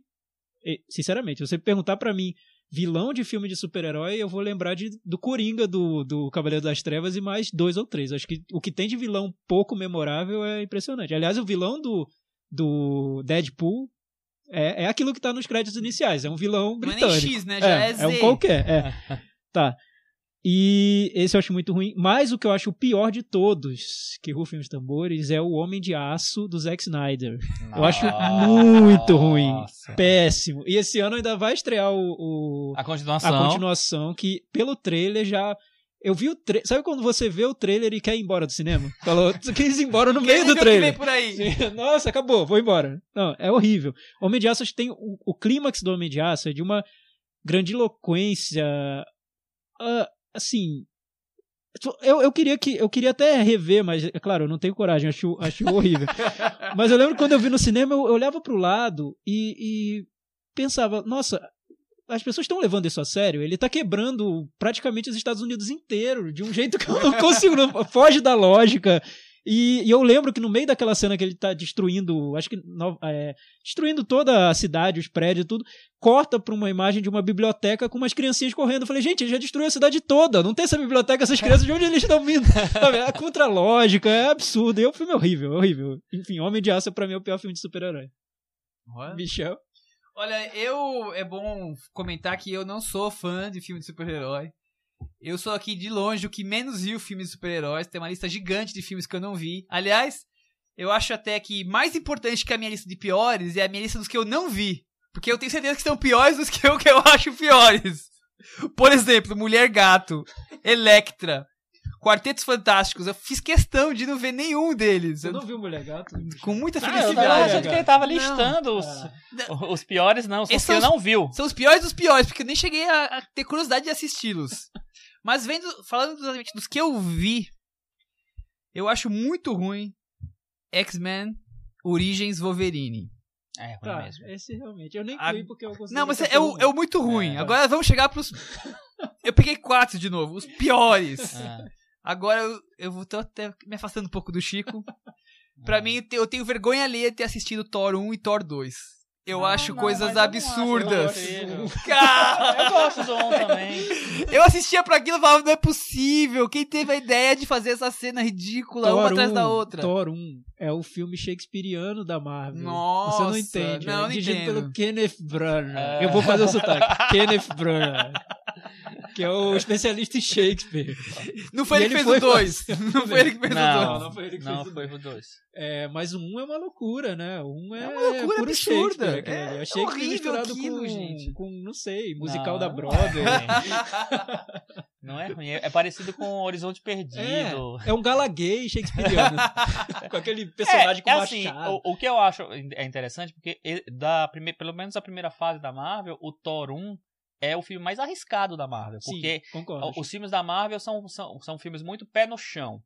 Né? Muito assim, é, te- tenta aproximar muito do nosso universo. E o Thor 1 não dava pra fazer o Thor, que é o filho, né, de, Odin e tal, Deus do Trovão e tal, não dava pra fazer ele meio pé no chão. Então ele tinha que voar com aquele martelinho. E Parece- aí Que parece um, um enredo de escola de samba, né? É, Total, vem o total. Thor, filho de Odin, com martelinho. né? Eu- E o filme é, um, é muito Eu não sei porque a Então- mocidade não fez a- isso no carnaval Então, ainda. eu acho que diante de uma, de, um, de uma coisa tão grandiosa, de tudo que eles tinham que encaixar nesse filme, eu acho que eles fizeram o melhor que eles podiam fazer. Ah, os Entendeu? diálogos são horríveis, o ator é, tá péssimo, é um horror É, aquele filme. acho mesmo. Tá, não Mas você juntou não, Thor mas- 1 e Thor 2, e são filmes bem diferentes, né, Michel? Mas é um pior que o O outro. dois é, pi- é bem pior. É o péssimo e o bem péssimo. Tá, o Mas- Thor 2 é pior. Mas tá faltando um aí na sua E lista? falta o pior de todos. Ai, meu Deus. O vencedor da minha singela lista chama-se Demolidor. Ah, que tá. horrível. coisa ô, Ai, que medonha aquilo. Ah, nossa, eu Não, pensei que ele ia então, falar, sei lá, Batman Sua Retorno. lista fosse Ah, mu- é, é, é muito... o- é, é muito Porque eu sei que forte. você gosta do Thor, né? É É, unanimidade, bem. Demolidor. Demolidor Não, foi, foi, Deus, foi, Eu que ia- foi fácil. Aliás, Eu achei que ia ter que sair no tapa pessoal, mas não, Não. deu. Aliás, ouvir o Michel falando de filmes de super-herói é. É. algo- Já é uma Eu vitória, nunca não é? imaginei que isso fosse acontecer. Eu tive que fazer uma maratona no passado pra assistir vários desses filmes que eu não tinha visto. Olha, agora eu vou pra minha lista. A minha lista, na verdade, todo mundo já falou quase todos os filmes, só um que eu não, que não foi citado. Lembrando que são os piores. Que são os piores. Essa vocês vão concordar mais, porque eu sou uma pessoa mais sensata, pessoal. É, então é o seguinte: como o Thiago falou, um dos piores é o Batman Robin, porque é muito ruim. é muito ruim, não tem pra onde, assim. É um filme que deu, deu tudo errado Eu naquele já filme. nem lembro de Batman e Robin, como eu já nem lembro quem são os vilões do. do É o Batman colorido. É. do Homem-Aranha mamilos. 2 daí do. É o Então. Batman com mamilos e bumbum na Nossa fantasia. senhora. Tá, não, Vem agora o filme da Mulher Maravilha, mas assim, os outros filmes de mulher solo, né, personagem Tudo maravilhoso. deu muito, deram muito errado também. cinema. É que é o Electra, que é, o- Nossa, já é o Electra já é um spin-off do do Demolidor, Nossa né? senhora. A o que Jennifer Garner ruim, faz um enfim, Não faz gente. nada, né? Quem, quem, quem leu um um- uma frase do, de Electra ali fica muito indignado com aquele, com, com aquele filme, porque é muito ruim. Até mudaram até a cor da, da roupa da mulher. É, e o- a, a Mulher Gato também, da Halle Berry, é um negócio bizonho, porque é, primeiro que eles... Eu não, não entendi o que que eles, por que, que eles fizeram aquele filme, porque a, a Michelle Pfeiffer já tinha feito uma, uma excelente Mulher Gato no Batman Retorno, é, que é a Mulher Gato clássica dos, do- dos quadrinhos, a Selina Kyle. E aí eles mudaram, é, é uma outra personagem na, no- na, na história da, da, da Halle Berry. É uma outra personagem, é um outro nome, é uma outra história, enfim, tem só elementos e o nome Mulher Gato. Então é um filme que completamente errado, com um dos piores figurinos de toda da história do cinema, porque é um é basicamente um- uma roupa de látex, né, rasgada. E a vilã é Sharon Stone. E a vilã é Sharon Stone, que é, é- ela representa a magnata da indústria dos cosméticos, Sim, né? eu lembro que o, a vilã, ela transformava, ela congelava, não sei, o rosto das pessoas, porque tinha um cosmético que era muito do mal e deixava o rosto É, lá exatamente. Não, é um assim, filme pra que memorável. talvez, na época do, do- da, da série do Batman no, da Do- televisão, talvez ele fizesse algum sentido, mas eu acho que não, mesmo assim. É, aí, assim, tem mais dois filmes que eu queria falar. Um é muito recente, que é o Quarteto Fantástico, né? Que O- é o a, a reinvenção do Quarteto Fantástico. Os dois primeiros já eram uma porcaria, já eram muito ruins. É, só que esse, aí o que ele- eles tentam fazer um filme mais sério. É, eles começam, eu acho que inclusive ele, ele começa bem, ele começa com um clima meio é, daqueles filmes tipo anos 80, tal, não sei o que lá, de, de, de, jovens reunidos, tal, não sei o que. Parece um negócio que vai engatar ali, que vai ser um negócio interessante. Mas depois o filme desanda de uma maneira, numa velocidade, com aquele cenário da, daquele mundo lá onde o Doutor Destino é, surge e tal, que é muito. Não dá pra levar a sério o filme. É, deu tudo errado no filme. O filme é do Josh Trank, que tinha feito um filme bom, que é o Poder Sem Limites, que a gente vai voltar a ele, eu acho. É, e- Só se for no seu. Só que ele teve muita, inter- muita intervenção do estúdio, né? Que é a Fox, a mesma do- dos X-Men, que também tem o, o direito do Quarteto Fantástico, e aí deu no que deu. Um filme muito ruim. Mas pra mim, o pior filme de todos os tempos é muito ruim mesmo. Que rufem os tambores. Que rufem os tambores se chama Superman 4 Meu que é Deus o do quarto céu. filme do Christopher Reeve como Superman, que é um filme tão esquecível que todo mundo Que esqueceu. a gente esqueceu. eu Todo mundo esqueci. esqueceu. É um filme Nem muito ruim. É, é um filme que Eu inventa esse personagens É, eu péssimos. já nem lembro mais. É um desse filme que tem o Dolph Lundgren Ah, como, claro. como vilão. Nossa. E é um filme Sessão completamente esquecível. Não, olha, Sessão da Tarde, muito ruim. Cinema em casa. Mais cinema em casa do que Sessão da Tarde, mas enfim. Eu, eu, eu esqueci um nome da minha lista, eu faço questão de, de lembrar, porque ele não pode perder a glória de estar nos piores. Lanterna Verde. Ah, é Lanterna verdade. Verde. É uma coisa É, Mas eu acho bem ruim, eu acho bem ruim. É bem ruim, mas. É porque eu não quis. é Como eu disse, eu É. não queria chutar muito esses cachorros que já estão lá É mortos. que né? como os piores eu não vi, eu tenho que chutar os cachorros. E é engraçado que o Lanterna Verde é, é é feito também pelo Ryan Reynolds, que inclusive faz uma piada com, é, com o Lanterna Verde no Deadpool, É, né? E aí é, eu acho que tem, é um dos, inclusive, das coisas legais do Deadpool. É, então, terminamos de falar filme ruim, vamos falar de É, filme bom vamos, agora, vamos né? melhorar um pouco essa história, né? Vamos começar a falar dos filmes bons. É, quando a gente teve essa ideia durante a semana, eu fiz questão de assistir o Superman 1 e 2 do Christopher Reeve essa semana, porque eu já não lembrava e eu sabia que o 3 e o 4 não merecia o esforço de assistir correndo aqui no fim de semana pra tentar colocar na lista. Mas ele, nenhum dos dois entrou na minha lista de melhores filmes, eu não achei. Ou seja, perdeu seu tempo, né, bicho? Não vou dizer que perdi, Poderia porque estar vendo eu uma tinha essa- série, poderia estar ouvindo uma música. tá vendo o Arquivo X, Foi ver novo, o Superman. né? Tá eu, eu tinha essa curiosidade de revê-los pra ver como é que era, porque eu lembro de ver na da Tarde, quando eu era criança, e Eu gosto. Eu sabia. Esse era- foi o Chico, tá? Vocês era acham um- que as vozes são parecidas? Era Foi uma o Chico, provocação eu não pro- gosto. pra- É. Vou- do vou- Chico. vou- depois vamos fazer, Tiago, a diferenciação das vozes aqui É, pra eu vou entrar com uma voz entender. metalizada, assim. Não, a pato. gente faz assim. Oi, eu sou o Chico. Fala oi, eu sou o Thiago agora. Oi, eu sou o Thiago. Eu, oi, eu sou o Chico. Oi, eu sou o Thiago. Oi, eu sou o Vocês Chico. pegaram as vozes agora, né? Beleza, gente? agora não tem mais mistério. É... Tiago, quais são os seus melhores filmes? Ah, é, eu, eu anotei alguns Veio aqui. 25 na lista, igual a do são Oscar? vários, ou não? são vários. Eu não quero ser muito do contra diferentão, eu vou lá no, nos mais básicos mesmo. O meu, vou, vou falar sobre alguns que eu acho bem interessantes que estariam na minha lista de melhores. Por exemplo, o Hellboy, eu acho bem legal, do Guilherme Del Também gosto. O Hellboy 2, então, eu acho que tem cenas ali que. Ali sim. prova- Eu falei do Deadpool que eu senti falta de cenas bem construídas. O Hellboy 2 tem cenas ali que você tira do filme e você pode ficar ali assistindo aqueles 10, 15 minutos em replay, porque são cenas maravilhosas. Hellboy Hellboy 2 do Guilherme Del Toro. O X-Men 1 e 2 eu gosto. O Homem-Aranha 2 do Sam Raimi. Também o Darkman, do Sam Raimi, eu gosto. Foi um herói criado pro filme, não foi uma adaptação de, de HQ. Filmes de super-heróis mais diferentes, assim, que eu também acho interessantes, são o Poder Sem Limite, que o Chico comentou. Muito bom. O Hancock, que é o super-herói bebum do Will Smith, dirigido pelo Peter Berg. E o Corpo Fechado, que é o filme de super-herói do Shyamalan. Mas o meu preferido mesmo é Achei o... que nem ia ter preferido nessa lista. Ah, O meu preferido mesmo é o Batman o Retorno do Tim Burton. Eu acho Que é maravilhosa. To- todo o filme é a construção eu nem visual vou dele. comentar a presença de Tim Burton nesse podcast. Ele a presença na cidade, aliás, né? Inclu- Não nesse podcast. inclusive isso. Não, o, o, o Batman Retorno, eu, eu lembro que eu acho cada detalhe do filme muito bem construído. Os vilões são todos memoráveis, eh, atuações são incríveis.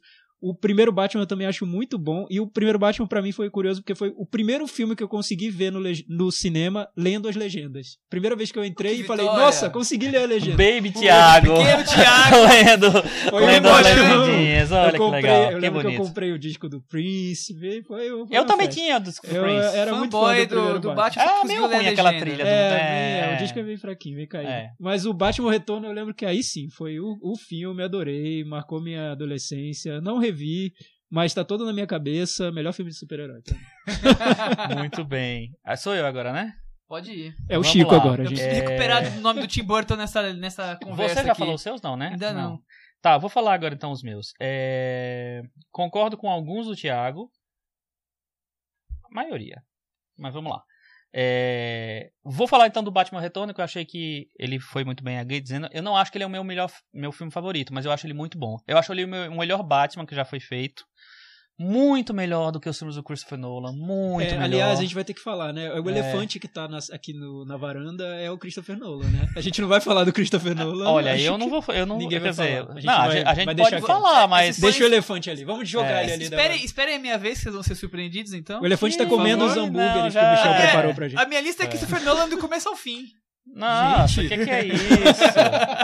Então, não, a gente esqueceu do. Michel. Ah, Aguarde, tá. esqueceram Tá, de beleza, vai, vai. em Continua, continua. gente. eu ia pedir pra Cris deletar essa parte do Michel, mas não vai dar. Não. É, vamos lá. Então, Batman Retorno eu acho um dos grandes filmes, realmente. Concordo com o Thiago em tudo. Acho que é um filme muito bem construído. Eu acho que é um filme que é. tem. Eu acho que ele vai bem além do, do primeiro filme, que o primeiro filme eu acho muito pastelão. Eu acho que ele conversa muito com a série dos anos 60. E eu acho que o, Ba- o Batman Retorno é um, um avanço no negócio. Eu amo Mulher Gato. Eu adoro o, o Pinguim. Eu acho um, um belíssimo filme. Apesar de eu não gostar do Michael Keaton como Batman. Mas aí tudo bem, né? Dá, vamos passar por isso. É, outro filme que eu acho muito bom dos filmes recentes da Marvel é o Capitão América e o Soldado Invernal. Eu acho o. Talvez seja o melhor filme da Marvel dessa fase agora. Da Marvel Marvel, que não é Fox. É, acho que é um filme que vem de uma tradição de filme de espionagem dos anos 70. Eu acho que ele contém ótimas cenas de ação. Eu gosto muito do filme, acho ele muito bom. E espero que os diretores que vão dirigir o próximo Vingadores é, continuem com essa toada. É, gosto demais de um filme que o Michel não gosta muito, não gostou muito agora na revisão, que é o Superman do Christopher Reeve, porque eu acho que ele traduz muito o herói clássico que é o Superman. É, eu acho que concordo com o Thiago que é uma porcaria esse filme novo do Zack Snyder. É, espero muito que esse filme da Liga da Justiça, da formação da Liga da Justiça, seja um pouco melhor. Mas é um filme que eu acho que ele É, Qualquer coisa deturpa- consegue ser melhor, né? não, e é que ele deturpa muito a essência do personagem. É- é, com essa coisa de querer aproximar o personagem é, tá- é, do- desse universo mais factual, mais pesado, mais sombrio, criado pelo Christopher Nolan, eu acho que o Zack Snyder des- é, descaracteriza totalmente o personagem. Então vai pra uma outra coisa. Eu não acho que o Superman tem que ser um idiota, mas também não tem que ser aquela coisa que não é o Superman, entendeu? Chico, Quer fazer um filme Superman- diferente? Faz outro O Superman do, do Brian Singer, você gostou ou não? Eu Porque já era é um esse filme- Superman mais romântico. É, eu acho que é, um, é que é um filme diretamente ligado ao- aos, ao- aos filmes do, do Christopher Reeve. Eu acho que, são, ne- eu vi, como eu vi os dois fim de semana, eu achei eles bem com um humorzinho bem assim bobo, simples. soft. É, Ele- ele- ele- tem muito de, Não, comé o que de comédia rom- que não é ruim, de que não é comédia ruim. americana dos anos 40, né? Um sim, pouco alguma coisa coisa. parecida com isso. E aí eu acho que o, o Brian Singer tenta capturar esse universo porque, assim, cronologicamente ele ignora o terceiro e o quarto do Christopher Reeve. É, e aí ele tenta capturar isso. Eu acho legal esse negócio de querer é, continuar aquele universo. Mas ao mesmo tempo eu acho que ele não funciona tanto como os outros porque a gente já estava nos anos. Era 2006, a gente já estava em outra fase de. Do que a gente quer do cinema, né? Principalmente cinema de ação, cinema de herói e tal. Então eu acho que ele é muito romântico, talvez. Mas eu, não, eu acho um filme bom e ele foi, foi muito criticado. É, mas aí voltando pra minha lista: Batman Retorno já falei, é, Capitão América Superman. Pra mim, os dois melhores filmes de super-heróis são Homem-Aranha 2, que eu acho um, um filme muito bom e é, que tem para mim a, talvez a melhor cena que um filme de herói já conseguiu fazer, que é a cena do Peter Parker é, do, do Homem-Aranha tirando a máscara, alguém tirando a máscara do Homem-Aranha dentro do metrô. E aí que a, é, a essência do Homem-Aranha pra mim tá ali, que é o amigo da vizinhança, o cara que é o, o, o brother da galera, o cara que as pessoas se identificam, que é um- uma pessoa do, do, do povo tal ali. Aque, pra, aquela cena pra mim é genial, genial e é, eu lembro que na- no ano em que ele foi lançado, que acho que é 2004, ele foi um dos meus cinco filmes favoritos do ano, porque eu acho que ele tá muito acima de qualquer coisa. E o primeiro filme na minha lista é o X-Men 2, porque eu acho que ele traduz muito o que, é o, o que são os X-Men. Eu acho que a, a- toda a, a, coisa que o Stan Lee criou de lidar com preconceito, de falar de preconceito ali, de é, falando dos mutantes, né, da diferença dos mutantes para os humanos, tá tudo naquele filme. Ele é uma, ele não é literal, mas ele é, um, ele é inspirado numa das graphic novels mais sensacionais que eu já li, que chama O Conflito de uma Raça no Brasil, que é Deus ama, Deus ama, o homem mata. É, primeiro foi lançado como um conflito de uma raça, depois Deus ama o homem mata. E que tem aquela história mais crua, de uma outra maneira, com outros elementos, mas ele adapta aquela história. E é, eu acho, uma praticamente uma obra-prima aquele filme. Acho muito bom. Então são é, minha lista é essa. Olha só. Michel? Bom, eu vou, como eu gosto das coisas cronologicamente, em ordem, eu vou começar Ah, do- dos cinco melhores, na minha opinião. ah. Pra mim, o quinto que eu mais gosto é Hulk do Ang Lee. Sério, Michel? Sério. a Cris tá aqui do lado hoje e tá tendo Não, então, eu, eu tinha. é, enfim, é, tem gente que gosta. é, Tem porque, muita assim, gente que eu- gosta tem do muita gente que Hulk. gosta. Mas assim, eu colocaria numa lista de filmes de super-heróis Estranhos. estranhos. É, porque. Até por isso, sei, ele é, estranho, pra exato. mim funcionou. É. Primeiro que eu tenho que lembrar, eu não li a história em quadrinhos. É um filme de super-herói pra passar Eu- na reserva cultural. É, exatamente! exatamente! Ah, não, não falar isso. Eu acho que tá bem colocado. Eu acho que tá... É pra passar nos cinemas de arte, é, é, isso. pra quem não. É, enfim. Eu, eu acho que é, tem um eu acho que tem coisa interessante, sim. E, Eu é, tenho um problema seríssimo com esse filme que é com o Nick Note, gente. Não dá pra comprar aquele personagem. É muito ruim. É muito É ruim. muito caricato, né? Mas, Por mais que enfim. eu adore o Nick Note. Mas tem tudo uma bem. cena caricato. boa, eu não lembro muito desse filme, desculpa. É, nem da Mas cena tem uma boa, cena mas. boa de uma- que tem ataque de cachorros, eu acho, ou de lobos, não sei. Tem uma É, cena Eu, interessante. como não sou especialista. Não é de urso, né? Ataque de urso? Não Ou seria um cavalo caindo do penhasco. O que eu conheço de super-heróis é do cinema. Eu achei o Hulk super interessante, super criativo. A maneira com que ele é, liga a parte de quadrinhos mesmo na, na- em imagens, assim. Eu gostei bastante, eu gosto de boa parte dos filmes do Ang Lee. Achei até surpreendente a escolha dele de entrar nesse, nesse, nesse universo. Por mais que não vai continuar pra frente, porque não fez muito sucesso, né? Ele, ele já dá umas dicas de que gosta desse universo no Tempestade de Gelo, né? Que o Tobey Maguire, que depois viria a ser o Homem-Aranha, é, é, é um fanático de quadrinhos e lê Quarteto Fantástico. Olha só. É, Vivendo e aprendendo, né? vivendo e aprendendo. Bom, É, Quarto que eu mais gosto, X-Men First Class. Sério? Sério. Eu gosto do filme. Eu, eu não vi no cinema gosto. na época, vi. Ano passado Thiago tá se contorcendo aqui. eu, eu falei que tinha Eu vou embora. surpresa. Eu falei que tinha surpresa. Eu vou ali comer o hambúrguer que o Michel preparou pra gente. Não come não porque o hambúrguer queimou. Mas não espalha, por favor, o hambúrguer queimou, que nós esquecemos ele no fogo. Vamos tirar uma foto do hambúrguer queimado no Michel. Não, tudo bem, se tiver o X-Men 2 em primeiro lugar, tá tá, Calma, gente. calma, não fique nervoso, não fique nervoso. Eu achei bem interessante, eu não esperava gran- grande coisa e depois eu, eu fiquei muito ligado no filme, na história, naquele começo. Gostei bastante. É, terceiro lugar, Homem-Aranha 2. Ah, finalmente. Olha, É. apareceu, apareceu em todas as listas. É.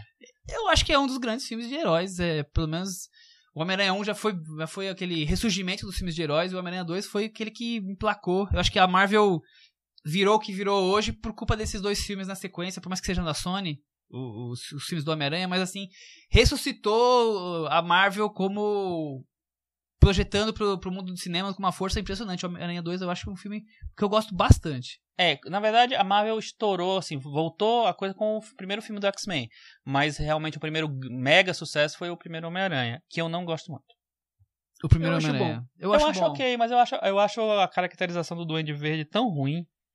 É, Então- e, teve, e teve um problema. É, o Duende Verde realmente é um vilão que a gente esquece rapidinho. Não, Mas e também ele é tem um feio, ele é- problema. ele é totalmente diferente dos quadrinhos no visual, assim, ficou meio que E esquisito. teve um problema com efeitos visuais que eles resolveram depois, que quando o Peter Parker virava Homem-Aranha, parecia muito artificial essa transformação. Quando o Homem-Aranha ia pulando de um, de um Aham. prédio pro outro, isso ficava muito. Dava a impressão de que era um efeito, que não, que não tinha uma pessoa ali. E depois eles resolveram nos outros filmes. É, é, é engraçado isso porque é, a gente pegou uma fase que a, a evolução do cinema tecnológico, ela tá, ela tá, acontece a cada filme. Sim. Então... De ano pra e- ano a gente muda, percebe muito isso nos, nos filmes. Mas continua, Michel. E aí, pra encerrar, é... pra quem não sabe, eu detesto Tim Burton. É um dos diretores da minha lista negra que eu não vejo os filmes. Tô indo embora, gente. Eu acho que eu vou com o Thiago. Por isso que eu nem vou passar no Miss na rua essa semana. E não que eu ame o Tim Burton, porém... Por mais que eu, eu não ache ruim os Batmans do Tim Burton, mas eu também não, não chego a gostar. E... Você gosta dos Joe Schumacher, né? Agora, Joe Schumacher é, o que tá É, abaixo do Batman Tim Burton na lista como o pior diretor de todos os tempos, na minha opinião. Ah, Agora, eu sou fã do, do, do Christopher Nolan. Eu adoro os filmes do Christopher Nolan. Tudo bem. Eu acho a origem. Ninguém é perfeito, Michel. Exato. eu, pior ainda, né? Eu acho a origem puta do filme. Eita. E eu acho o Batman Cavaleiro das Trevas o melhor filme de senhora, vamos embora. Eu acho. Olha, eu queria dizer que você não está só. Não, não, não é com a minha companhia, mas você tem muita gente que concorda com Não, você. sério. Agora sim o podcast vai bombar. Agora vai bombar, é. Talvez, inclusive, Pronto. o pessoal que, que ia embora volte É, agora, exato, né? Gente, Porque era eu- isso. A gente devia ter antecipado essa parte. É. A- a- o início do podcast. Primeiro episódio, é isso. É. Porque eu acho que a coisa mais interessante dos filmes de, de super-heróis são os vilões. E o, o Heath Ledger faz o melhor vilão que eu já vi de, de história em quadrinhos. De, de super-heróis, quer dizer, em cinema.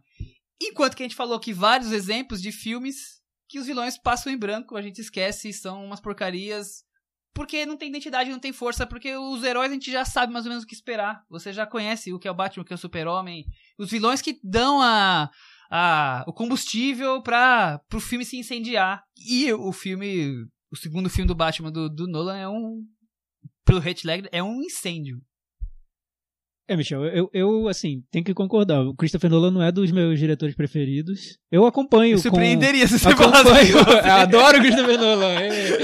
Eu ia chamar de Felipe comer Pinóquio. É, enfim. o, Interestelar. o... É, tá. mas- Todo mundo erra, eu também não, gosto de tudo- Estelar. Tudo, bem, mas, mas é um diretor que eu, que eu acompanho. Assim, sai o filme eu vou ver com alguma curiosidade. Obrigação profissional, É, né, o- o- eu acho chato o que ele fez com o Batman. Eu, eu discordo do que ele fez, até por gostar muito dos Batmans do, do Tim Burton e tudo, que ele tira a fantasia do filme e transforma num filme quase realista e como se isso É fosse tipo uma grande vantagem. França É. de super-herói. Enfim, tudo bem, é uma opção e cada um vê o cinema do jeito Você como me quer. conhecendo surpreende eu gostar mais de um filme realista do que de um filme Não. de fantasia? Não, isso... Tá mas, aí. mas aí, eu concordo contigo. Acho que o, o Heath Ledger fez o melhor vilão de filme de super-herói que eu vi. Não tem nenhum outro. Não, também E acho, mas Eu acho a aí- atuação dele maravilhosa. É, acho que vai além do acho. filme. Acho que é ele a atuação dele e depois é o filme. E o que o Christopher Nolan tenta fazer com o filme. Que eu acho que ele transformou o Batman num thriller policial sobre terrorismo. Sim, sim concordo, concordo. Uhum.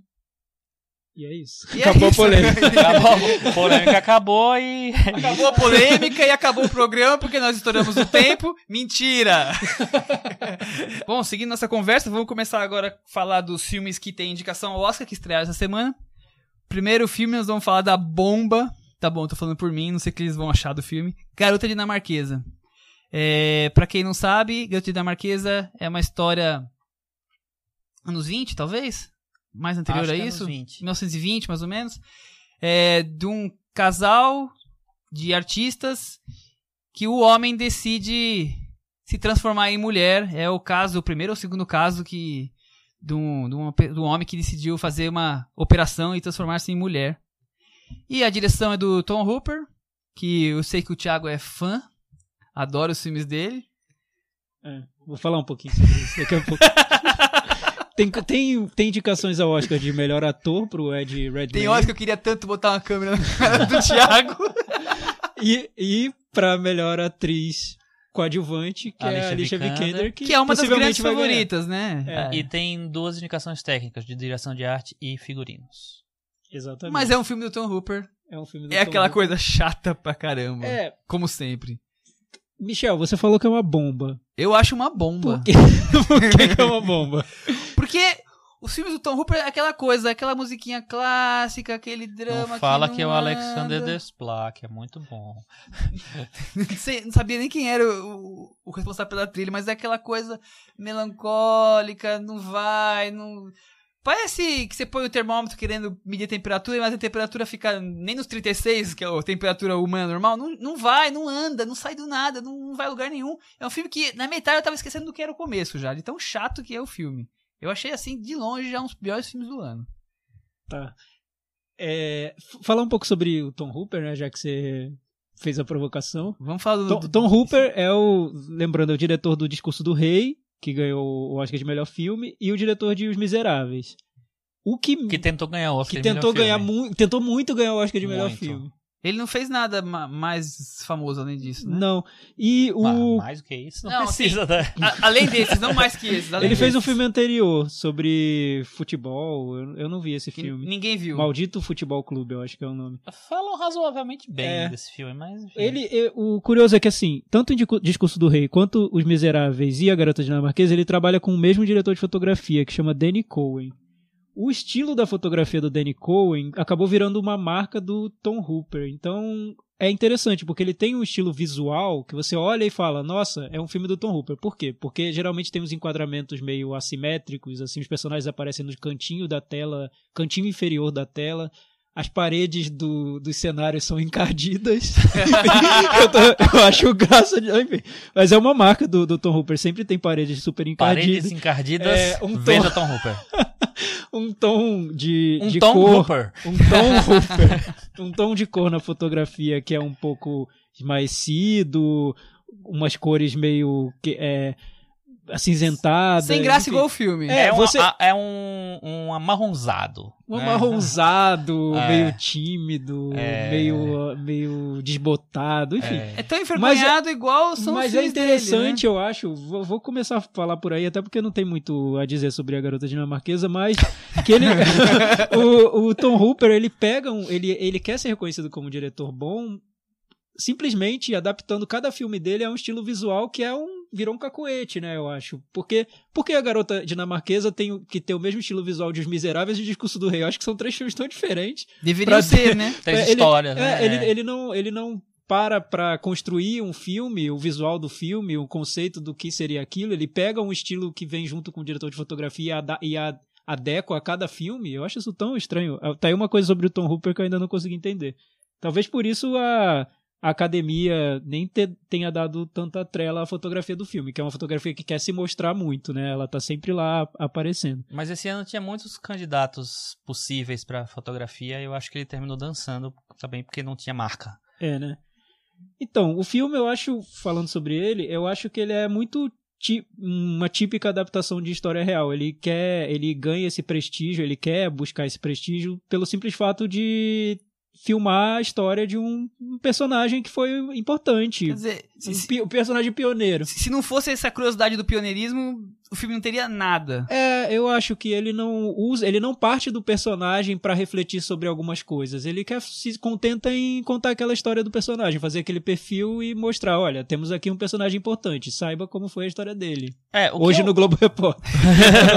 Com eu- uma fotografia angulosa de Tom Hooper. O que eu acho que é mais. É... Que é- termina sendo uma marca do Tom Hooper, mas é uma marca meio do mal. É essa coisa que ele faz um cinema, um tipo de, de cinema que era feito nos anos 30. Isso que eu ia falar, é um cinema muito assim, um envelhecido. cinema fraco, já que era feito nos anos 30 da mesma maneira. É um. um como, você, como você falou, ele conta a historinha. Então é um, um, um filme que não se preocupa nem em dar uma dimensão diferente pro personagem. E esse personagem merecia uma, uma, uma dimensão muito diferente. Assim, a primeira transexual do mundo, teoricamente, assim, é uma. Tem, tem umas, umas pessoas que não concordam tanto que é a primeira, mas assim, uma das primeiras transexuais do mundo, um, um cara que era casado e que a própria mulher incentiva ele a despertar esse lado feminino, vamos dizer assim. É, acho que merecia um, um- um, tratamento mais diferente, um tratamento mais menos formal, menos acadêmico, assim. Eu não acho que ele é formal, acadêmico e também faz uma transição que devia ser um drama interno. Imagina nos anos 20. uma transição, né, Michel? É. É uma transição. É. Não, a, a transição da opção dele É. em, em- fazer a cirurgia não é uma transição tão lenta e tão harmoni- harmoniosa, tão tranquila. É, É, eu- como se fosse eu subindo acho- uma escada lentamente, sem, sem choques, sem grandes é, choques internos dele. Assim. Não, o interessante. Eu não vejo isso no eu, filme. Michel, eu li depois do filme sobre a história original porque eu achei tão. Me impressionou tanto a história, porque eu pensei, nossa, realmente parece que tem pouco conflito ali. Que. Primeiro eu achei estranho um personagem descobrir a, a transexualidade, enfim. Por, a partir do momento em que ele se veste de mulher e aquilo dá um clique nele. Ele e acorda pra casamento Ele vida. acorda pra vida. Mas parece tudo indica que a história aconteceu re- realmente dessa maneira. O filme não, não trai muito a história original. Ele trai mais no final, no desfecho dessa história, do que no, no começo dela. Eu achei isso, isso me, me impressionou. Ah, conta o final pra gente. não, não vai ter também. spoiler. Não vou contar É, um spoiler. Só É, aqui nos bastidores. mas o que, eu, o que me incomoda, e talvez tenha, isso, tenha sido isso que tenha te incomodado, é que eu acho que a personagem é tratada de um jeito um pouco com distanciamento, como se o filme não quisesse tentar entender profundamente aquela personagem. Mas é, isso que eu ia falar um pouquinho é, quando o Michel falou que não tem uma. é, que tudo acontece meio sem conflito. Eu acho assim. Eu acho que ele ensaia fazer um conflito porque em alguns momentos você parece que, que, o, o- que a personagem tá meio louca. Né? Em alguns momentos assim tem uma confusão de identidade na cabeça dela que ele trata aquilo, ele não dá. é, não tenta decifrar aquilo ou tentar entender aquele Ele personagem. explora isso. É, é um e- ponto que poderia ser bem E que- interessante. não, eu acho que seria a espinha dorsal do Sem filme, dúvida, seria aquilo ali. É, e eu acho que ele trata. Ele, ele não, eu nem acho que ele ignora o conflito, mas eu acho que ele passa muito por cima. É, tipo, dá uma pista e você que se vire pra É, entender a cabeça eu, eu- daquela, eu, eu concordo, Chico. Eu daquela acho, eu mulher. acho que faltou curiosidade da daquela parte mulher, dele. daquele homem, daquela mulher. Eu acho que faltou essa curiosidade de saber o que passava na cabeça daquela personagem, assim. Nossa, foi, foi assim que ela de- descobriu no momento em que vestiu a roupa, mas por quê? Sabe, o Uhum. filme não tem essa Eu curiosidade. acho que É. a primeira coisa que ele devia se perguntar quando ele pegou o material, eu vou, vou fazer um filme sobre isso. Quais são as razões, o que, o que levou ele a querer. É, mas eu mudar, acho que talvez. Como ele descobriu, e não só simplesmente botou uma roupa, ah, eu quero ser mulher. É, então, mas talvez por ser uma personagem tão difícil, assim, ter esse pioneirismo todo ao redor dela e mexer com um tema que ainda hoje é tão complicado, ainda hoje é, é visto como tabu por muitas, muitas pessoas. É, talvez o filme não tenha tentado entrar muito nessa, na psique da personagem e tenha tratado ela como um símbolo. Eu vejo como se fosse um símbolo. E aí eu acho que a interpretação do Ed Redmayne é boa. Eu acho que ele faz bem. Ele é um bom ator competente. Mas eu acho que ele fica. A, a personagem tá ali flutuando não no tem filme. caricatura É, demais. é, é, é ali. quase um Ah, eu holograma, eu acho, a personagem. Eu não consigo acho ver além. caricatura eu, eu não acho uma interpretação boa, quase. não. Eu acho muito caricato. Eu acho não achei muito caricato, porque eu acho assim. Ele vai buscando uma, uma coisa cena- feminina que extrapola até a Não, feminilidade eu acho, eu acho que normal. extrapolar a fem, fem- feminilidade é normal. É, feminilidade, feminilidade. Tá, vai, é vai, normal, te é entendeu. normal pra condição transexual. Porque é assim, é como se você tá um, é, um passo além. Né, pra você. Eu, eu, eu entendo assim um pouco. Mas o que eu acho que o Ed, Redmayne faz, ele assim, ele realmente, pra mim, ele tá caricato no, no personagem. Porque ele. Eu, eu não acho suave a, a- a- a- o começo da transição dele de, de comportamento. Eu acho que é muito de repente assim. Tipo assim, clique tava, tava, né, tava escondido em mim, vamos lá. Aí de repente ele começa a sentar com o pezinho muito torto. Eu, eu- achei tudo tão caricato, Mas- mas, sabe? Chico, a mas, construção Chico, disso. Tem uma Isso, cena mas que eu acho isso- que ele ia quebrar a perna, tão torto que tava, que uma mulher não senta daquele jeito nunca, nem um ser é. humano consegue Mas, sentar Chico, daquele isso, jeito isso não tem muito também a ver com construção de personagem, direção, roteiro. Então, que não tem nada, Passa né? pelo Não, ator, total, mas eu- se você não tem um personagem que tem uma construção psicológica, É, mas, difícil mas eu acho que se só na fosse atuação. um, né? um, um ator é, que oferecesse, tivesse um repertório talvez maior, eu acho que ele poderia ter feito um personagem mais digno. Eu não acho que. Eu acho, por exemplo, Um Leonardo DiCaprio. em assim. comparação. talvez. talvez. Mas não sei. Eu acho, eu acho que ele ia ser um ator mais delicado fisicamente do que o Leonardo DiCaprio, Entendi. que tá meio gordo, né? Tom Hardy. Mas assim, também não acho. Tom Não, mas tem que ser mais, mais O Max delicado mesmo. Max, é isso. Mas, por exemplo, é, eu acho que em comparação com a Alicia Vikander, que na teoria tem um papel muito mais fácil de fazer, que é menos desafiador, eu acho que ele perde, porque a Alicia Vikander faz uma personagem forte, assim, Então, mas eu acho que é uma personagem também. Mas que existe no filme. Ela é uma personagem que pelo menos tem uma- alguma é, humanidade no é, filme. é isso que eu tô Tem falando, alguma assim. coisa viva. Eu, ali, eu acho é. que ela é- é- dá muito mais conta da personagem dela do que o Ed Redmayne. é, que tem um desafio maior, que tem uma coisa maior que fica muito na Sabe qual a caricatura. sensação que eu tenho assistindo o filme? Parece uma sessão de fotos. Cada imagem é uma nova foto pra pra mostrar cada vez mais o feminino tomando conta daquela pessoa. É, são fotos que, em vez de ser fotos, são filmados, mas assim, é uma imagem pra mostrar, ó, ficou mais feminino, ó, ficou mais, agora ficou um pouquinho mais, ó, agora olha só como dobra a perna. É isso só o filme, é muito pouco, é muito raso. É, eu também acho que é raso. Eu acho que é um filme que não penetra na, no personagem. O É, filme não penetra, é verdade. não penetra. Michel, Vamos pro é Metavaranda? nota? Eu. Bom, vocês sabem que é bom falar, semana passada foi a primeira vez no Metavaranda em que a pior nota de um filme não foi a minha. O Thiago deu uma nota pior que a minha, que do Chico e o Filho de Saul. Ah, sim, tá. Mas eu não vamos acho- voltar à polêmica Mas eu acho Saul. que. Já que tá eu- todo mundo lá no meu Twitter. corta. Quis dizer isso porque com- hoje vai voltar ao normal e vou continuar sendo a pior nota de todas as Tá, notas do. Metavaranda. Qual é a sua nota pra garota dinamarquesa? Dois. Que absurdo. É. Eu acho, enfim, muito preconceito. Eu acho que tá rolando. Vou uma- reclamar lá no Facebook. Vou fazer um textão sobre isso, Michel. É. Tá. Eu acho que você tá salvo porque você deu uma nota boa pro Tangerine na semana passada. mas, Ufa. enfim. É, minha nota é 4. A minha é 4 também. Com isso, nós temos o pior colocado este ano no Metavaranda da nossa lista, com 33 pontos para a garota dinamarquesa. Conseguiu desbancar o nosso favorito até então, Steve Jobs. É isso aí, então. E vamos esquecer o filme esquecível, garota dinamarquesa, vamos partir para um filme melhor. Brooklyn. É, Que- eu acho que a gente sai de um filme medíocre pra um filme me- modesto. Melhor, mas não quer dizer que consiga ir muito longe. Ah, eu gosto bastante desse filme. Eu acho que ele é, tipo, bem mal comparando. É que, tipo, um júnior de um Era Uma Vez na América ou de, é de um Ah, Era Uma não. Vez em Nova York. Eu falei isso no bem, primeiro episódio nosso, quando a gente começou. Falou? Falei É. isso no primeiro episódio. Não, você falou o quê, Michel? que, que ele lembrava vagamente, mas é só uma lembrança. Sabe aquela Uma lembrança, que você não lembrança lembra distante. É, direito? então ele é um baby, até porque é, exatamente. porque é um filme meio despretensioso. Não, eu acho eu que eu- acho super despretensioso. É. Eu, eu acho que é aquela coisa da imigração, acho que é por essas razões. Não, mas não, Tá, mas eu acho qualidades vê- técnicas mas e, e autorais não tem nada a ver. Ele vê de um jeito bem diferente, né? Até do, do Era Uma Vez em Nova York. Sem ele dúvida, um- é sem recente. dúvida. Era Uma Vez em Nova York, que o título em inglês é The Immigrants. Exatamente, do tem tudo a James ver Gray. um, no- um nome com o outro. Enfim, Era só Uma Vez na América, que era, o título em inglês é Once Upon a Time. Para posicionar um. a gente agora vai fazer isso, falar todos os títulos originais. É, em outras principalmente filmes húngaros, filmes húngaros. a Vamos ficar zoando os títulos, é isso. É, o, Você vai, acho- você vai resumir a história do Brooklyn? Não, resume Por favor, resume aí. É uma história. Eu vou, eu vou falar um pouco sobre. comparar já. e alguém falar um pouco alguém leu a o livro? Porque Não, eu, sei- eu conheço gente que É o livro adora do, o livro. do Colm To- Toybin, que é um escritor muito bom.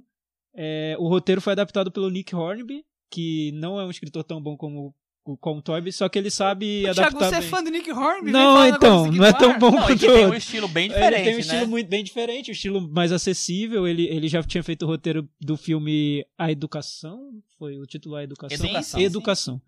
É, que também tem é uma história de, de amadurecimento de uma personagem jovem.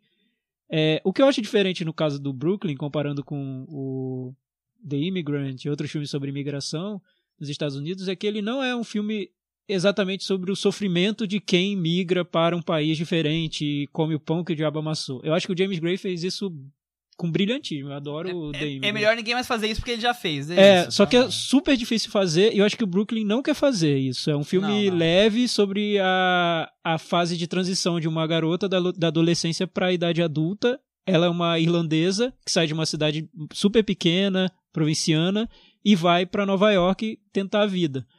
Só que ela não consegue desatar esse laço que ela tem com a cidade dela na Irlanda. Seria um filme muito mais convencional se ela simplesmente fosse para os Estados Unidos e enfrentasse essa realidade nova. Não, ela não consegue, porque a mãe dela continua na Irlanda e ela tem E a irmã por algum dela a a irmã, também, quer dizer, e por algum motivo mantêm. ela precisa voltar para lá. E Então naquela época não tinha Skype, logo não é, era tão fácil exato. se Não for era fácil ficar comunicar. trocando WhatsApp, ficar criando um grupo família irlandesa, então ela teve que voltar pra Irlanda. Então, o que eu acho mais legal no Brooklyn é um filme que é um filme não só sobre imigração, é um filme sobre essas opções super difíceis, essas escolhas que a gente tem que tomar quando passa da juventude para a vida adulta. São escolhas às vezes terríveis e o filme é sobre isso. Na verdade, eu acho que a imigração é apenas o, o que dá caldo pra história, né? Sim. A história, na verdade, é, é a, a vida dela, romântica, afetiva com a família. é- esse é o ponto do filme. A imigração só serve pra dificultar os caminhos e aí criar os destinos pra onde o personagem corre. É, ele tem, o filme tem uma base Diferente do filme que a gente falou o do, filme tem uma base Gray. de, de folhetim, né, um pouco. Totalmente. É, É, até no uma, clímax- é uma no novelinha é romântica, é. bem contada. Mas o que eu acho, bem- eu acho que ele faz isso com. É um filme que tem uma leveza que eu acho muito interessante. Ele é filmado de um, de um jeito. Não tem essa pretensão de ser o filme do Oscar. Aliás, acho que ele tá no Oscar por acaso. Não- Ele acabou de ganhar o BAFTA de melhor É. filme britânico. E, mas, e como ele compara as duas realidades dessa menina, a realidade de Nova York com a da Irlanda, eu acho que é feito com uma sutileza que eu acho muito muito bem muito bem desenvolvida no, É um no filme, filme. muito sensível. É um Sim. filme muito sensível. Eu acho que, que ele consegue lidar com os dilemas dela de uma maneira que, que ele não pesa a mão li- lidar com dilemas que pra ela são muito muito pesados, muito importantes assim. É, e eu acho que ele que, que ele tem uma é, a delicadeza também tá, tá em como o, diretor dirige os, o- os atores, porque eu acho que eles estão muito bem dirigidos. É, a Saoirse Ronan, eu acho que ela traduz muito esse espírito que ele da, da personagem. É, é- é- é muito sutil na a interpretação dela. Ela, é muito boa atriz, né? Ela é muito boa atriz, Ela tá é. indicada ao Oscar de, De de melhor melhor, atriz. atriz. Eu acho que ela faz muito bem o papel, porque no início do filme você vê uma adolescente e no final você vê uma, Uma mulher. Uma, uma mulher já. é. É, o filme tá indicado em outras categorias, melhor filme, melhor filme, melhor roteiro adaptado. melhor roteiro adaptado do, do Nick Hornby. Ele é dirigido pelo John Crow- Crowley, É. é um diretor que não era tão, tão conhecido até Brooklyn. E agora, enfim, ele tá Entra no sendo notado. circuito. E o, é o filme que foi revelado em Sundance. Isso que eu ia falar, é ele, isso, ele estreou em Sundance e ele fez muito sucesso em Sundance. Foi um dos filmes mais falados do, da temporada do ano passado de Sundance.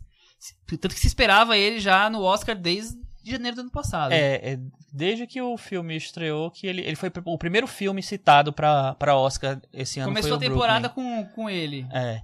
E... Mas eu acho que o, o- falando do filme, assim, pelo menos da minha sensação com o filme, é, como ele é um, um drama romântico, e eu não vou dar spoilers aqui, é, mas tem a primeira e a segunda metade do filme, digamos assim.